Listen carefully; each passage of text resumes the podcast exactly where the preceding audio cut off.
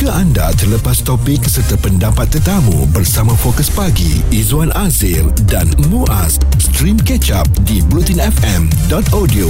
Semua cikgu-cikgu yang berada di seluruh Malaysia, terima kasih kerana setiap hari anda keluar dari rumah, anda pergi ke sekolah ya dengan harapan dan tinggi untuk mendidik anak bangsa dalam apa saja keadaan cabarannya kan. Cikgu sentiasa ada bersama dengan anak muridnya. Bukan mudah untuk menjaga dalam satu kelas lebih kurang dalam 40 orang. Fu, tiap-tiap hari. Terima kasih banyak-banyak mewakili ibu bapa ya. Kami sangat-sangat hormat kepada kerjaya anda dan apa agaknya yang kita nak bawakan pada hari ini mengenai cabaran. Dan cabaran guru ni memang masing-masing ada cabaran yang tersendiri. Cuma kali ini fokus kita adalah kawasan pendalaman. Bagaimana agaknya cabaran guru di sana yang mungkin dari segi fasilitasnya agak berkurangan ataupun sedikit berbeza dengan uh, di bandar ni kan. Tetapi um, hasratnya masih lagi sama iaitu untuk mendidik murid-murid di situ untuk menjadi orang yang berjaya. Jadi cabarannya tu bagaimana untuk mereka mengatasi tak cukup barang tapi kita bagi cukup barang. Kalau rasanya benda ini ada kurang tapi kita bagi tak kurang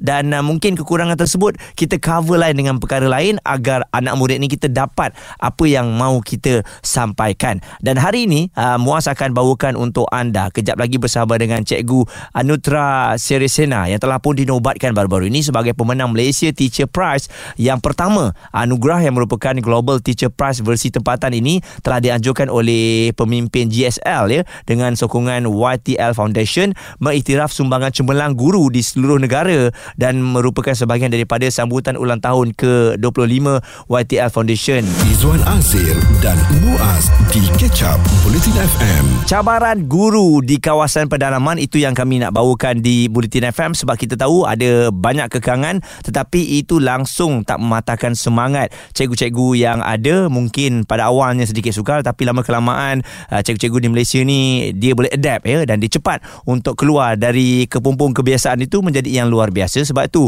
kita hari ini bawakan kepada anda cikgu Anutra Serisina yang merupakan uh, pemenang Malaysia Teacher Prize yang pertama anugerah yang merupakan Global Teacher Prize versi tempatan ya dengan idenya mengembangkan Tenom Innovation Center dan uh, cikgu Anutra bersama dengan kita uh, bagaimana agaknya. Ni yang awal dan perasaan cikgu selepas diumumkan sebagai pemenang pertama Malaysia Teacher Prize ni.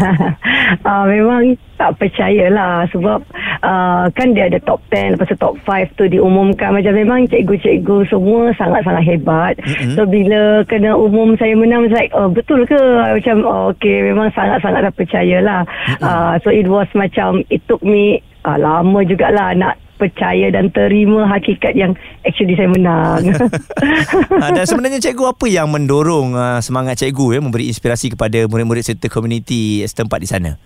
Hmm, I think uh, selalunya uh, kalau kalau tanya cikgu kan, cikgu dia punya hati memang berteraskan apa yang dia nampak pada klien dia lah, iaitu student kan. Betul. So bagi saya, saya nampak potensi dan kebolehan anak-anak uh, ya, didikan saya di sekolah sebab uh, walaupun kami berada di kawasan pedalaman, itu bukan bermaksud uh, murid-murid di sini uh, kurang daripada mana-mana murid di tempat lain. Mm-hmm. So bila saya nampak kebolehan mereka saya nampak potensi mereka, saya nampak uh, ke, um, you know, kemahiran dan skill yang mereka boleh kembangkan itu uh, sangat meluas dan apa yang perlu ialah kita bagi mereka sedikit peluang sahaja. Uh, itu yang mendorong saya untuk uh, sentiasa mencari jalan penyelesaian lah untuk memberikan mereka uh, peluang tersebut. Okey dan cikgu hmm. lihat juga ya uh, kalau uh, hmm. khususnya sekolah-sekolah di Borneo, uh, cikgu hmm. sekolah di Tenom Sabah ni kan hmm. bagaimana hmm. agaknya perbezaan kalau nak dibandingkan pendalaman dan juga kawasan bandar ni? Banyak sangat ke perbezaannya cikgu? Hmm, so macam maybe lah kan macam kalau kita di Semenanjung uh, ataupun uh, di di kawasan bandar dan luar bandar dia tak begitu sama seperti di Borneo. Like okay. for example kalau macam Sabah kan. Mm-mm. Sabah ni dia macam satu negeri yang besar Mm-mm. kan luas tapi kepadatan penduduk dia tertumpu di kawasan-kawasan tertentu sahaja. Okay. So kalau kawasan pedalaman ni kawasan luar bandar ni dia lebih kepada um, dia clustered around small small kampung and village.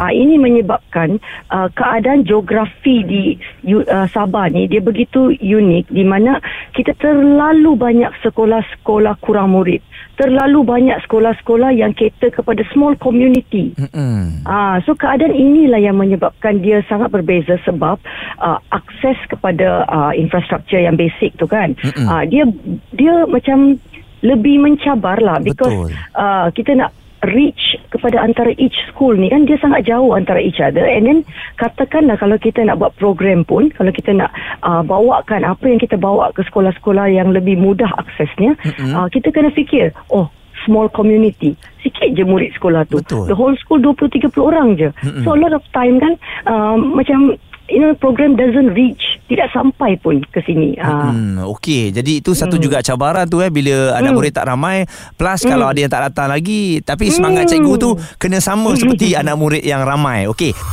Stream Catch Up Bulletin FM bersama Fokus Pagi Izwan Azir dan Muaz di bulletinfm.audio.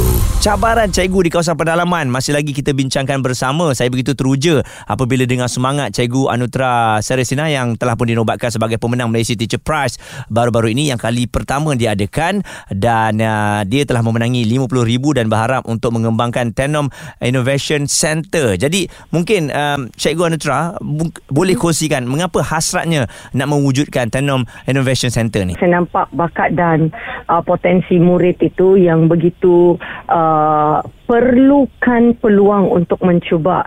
So uh, when I bila saya uh, join uh, satu course tentang uh, IoT Internet of Things Robotic and Programming mm-hmm. in 2017 tu.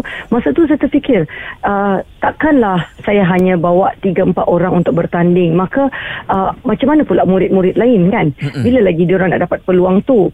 Uh, kalau kita nak kita nak cater kepada the whole school and the whole community dia memerlukan lebih banyak resources and funding. Uh, tapi uh, itulah yang patut kita buat kan walaupun dalam keadaan yang kita ni serba kekurangan. That's why bila kita terfikir okay lah let's create satu center satu tempat di mana murid-murid lain turut boleh uh, do something learn something throughout the year bukan hanya untuk satu pertandingan sahaja Mm-mm. ah so that's why uh, inspirasi se- di sebalik uh, penubuhan Tenom Innovation Center ni bersama dua rakan saya dari dua sekolah yang berbeza adalah uh, berteraskan kolaborasi sebab kami mahukan uh, peluang itu kalau boleh dibuka uh, kepada seramai mungkin murid. Mm-mm. Uh, so bila kita orang open up uh, 2018 tu, uh, then bila kita nampak makin ramai uh, murid uh, bukan saja sekolah menengah uh, tapi sekolah-sekolah rendah mula datang untuk mendapatkan uh, training, support, learning activities, program after school, uh, Saturday Sunday. So uh, walaupun kawasan pedalaman macam Tenem ni ada sudah satu platform atau satu peluang untuk murid-murid ini menggunakan masa mereka dengan uh, berfaedah. Betul ya satu Hmm. uh, lokasi yang menjadi tumpuan dan Hmm. membuka idea mereka sebab kita tahu cikgu sekarang ni mungkin mereka boleh tengok di YouTube untuk Mhm. nak belajar mengenai robotik dan sebagainya. Tapi kalau ada cikgu dan juga cikgu-cikgu yang lain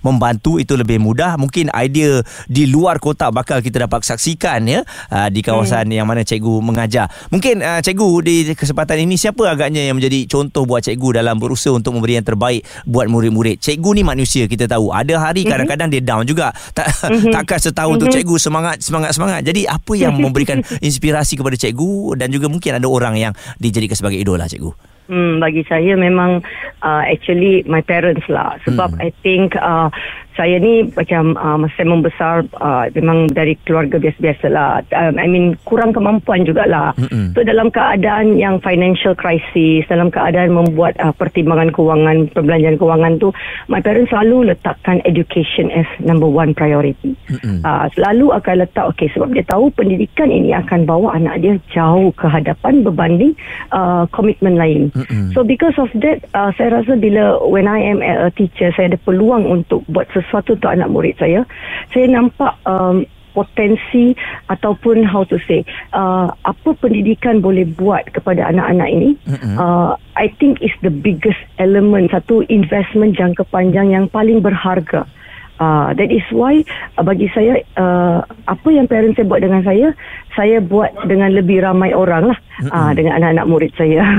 Okey, jadi uh, cikgu kalau dengar pada pertuturannya pun dah macam orang Sabah ni. Sedap dengar cikgu cakap. jadi anak murid cikgu sekarang ni uh, di kelas ada berapa orang cikgu?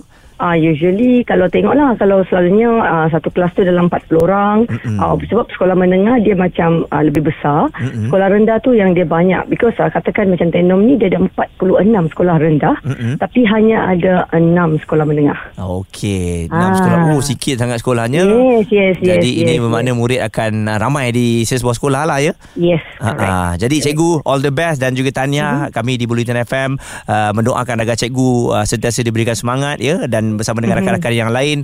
Uh, saya pun sebenarnya suatu hari nanti teringin sangat nak pergi ke Tenom tu. Antara tempat uh. yang saya nak pergi. Kan nanti bolehlah berjumpa dengan cikgu ya. Boleh boleh sila sila. cikgu Anutra Saresina, guru kimia Sekolah Menengah Jenis Kebangsaan Chonghua, Tenom Sabah ya yang telah pun dinobatkan sebagai pemenang Malaysia Teacher Prize yang pertama anugerah yang merupakan Global Teacher Prize versi tempatan yang telah pun uh, diberikan. Kita harapkan agar uh, Tenom Innovation Center ini akan terus berkembang dan dapat memberikan impak kepada pelajar-pelajar yang berada di kawasan sekitarnya. Dengar ulangan perbincangan fokus pagi Izwan Azir dan Muaz di kecap bulletinfm.audio.